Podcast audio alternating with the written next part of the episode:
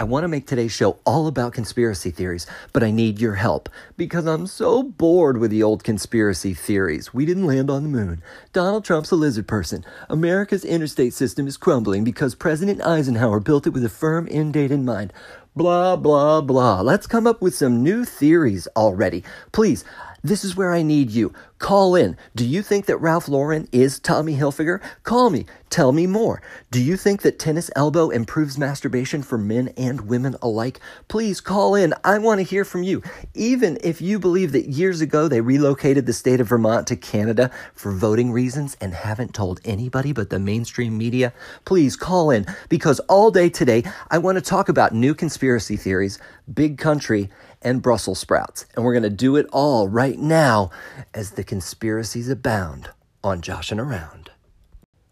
I've mentioned before that the people in my beachside community have a tendency to walk around barefooted and not just at the beach. I've seen them with no shoes on in the grocery store, school functions, and even at church. And what I like to assume is that these are the same folks that think vaccines are out to get them.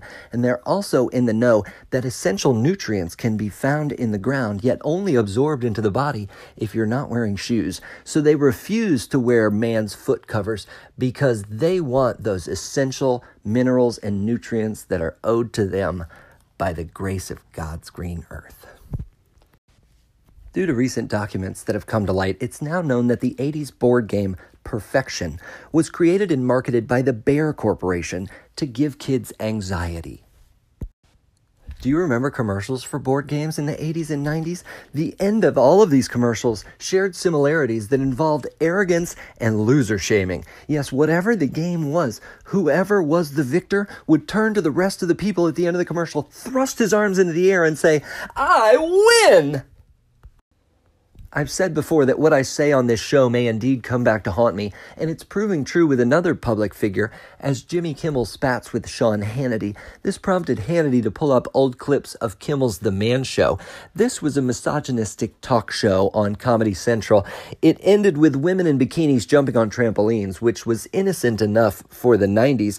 However, Hannity found some extended footage that shows shots right outside the scene that we saw on TV that includes men in cargo shorts with machine guns, pointing them at the women, forcing them to jump on those trampolines. And you know what?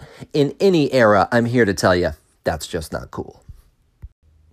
Be careful when you're outside because while it's been known for years that bird songs contain hidden messages from the government, it's recently been found that using a razor that has any more than three blades can cause microscopic cuts on your face, armpits, or legs that allows chemtrails to gain entry into your nervous system. Before I became a fat cat daily drowsing by an overfilled bowl, I was once a young hustler. As an enterprising salesman, I was one of the best at the NBC station I worked at until they hired a new sales guy we called Big Country. Big Country was a fat, sweaty mess, but somehow, boy, he was out there signing contracts, and it drove me crazy because I was working hard every day finding new customers and following up on the ones I had already found. Yet each day, here was Big Country with another new contract, and he'd just turn it in and sit at his cubicle in front of his portable fan, that fat, sweaty. But in any event, one day I had had enough. I looked through the contracts in my boss's office and noticed a few similarities. This was no conspiracy. No, instead, I figured it out. He'd been signing his own contracts. Yeah, we called a few advertisers, and guess what? They'd never heard of him. I caught him before the invoices ever hit the mail. Yeah, take that, big country. He faked a brain aneurysm and somehow sneaked out of our grasp. But nonetheless, I'm watching out for you. A new bill has been approved by the state legislature of California that's sure to prove unpopular with conservatives dogs, cats, and houseplants have been approved to vote in the state as early as the 2020 elections. Here's a big one, man. You know the uh, Star Trek replicators, the food replicators that synthesize everything? We have those. The technology exists. Except the government is hiding it from us. Because, of course, we can't stop hunger. What kind of world would that be? My wife has an amazing recipe for Brussels sprouts. She buys them fresh, cuts them in half, and then sears them in a hot cast iron skillet with some bacon or prosciutto, something to add fat and flavor.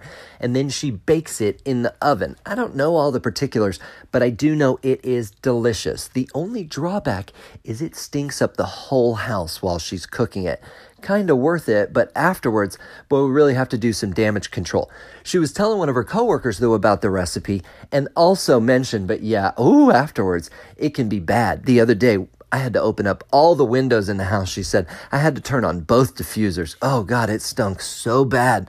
To which her coworker replied, Yeah, Brussels sprouts can do that. They stink when you cook them, too. To which my wife stopped everything and replied, horrified, Wait, what do you mean? That's what I was talking about. What did you think I meant? Oh, golly, there goes that work relationship. It's recently come to my attention that an advanced form of predatory sea turtles has secretly overthrown the government of Tobago. Trinidad may be next.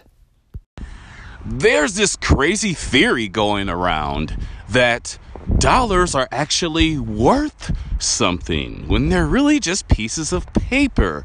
But the government enforced that these promissory notes, soon to just be digital currency, actually have value. And you cannot use a different piece of paper, such as Monopoly dollar bills, to buy anything from a store.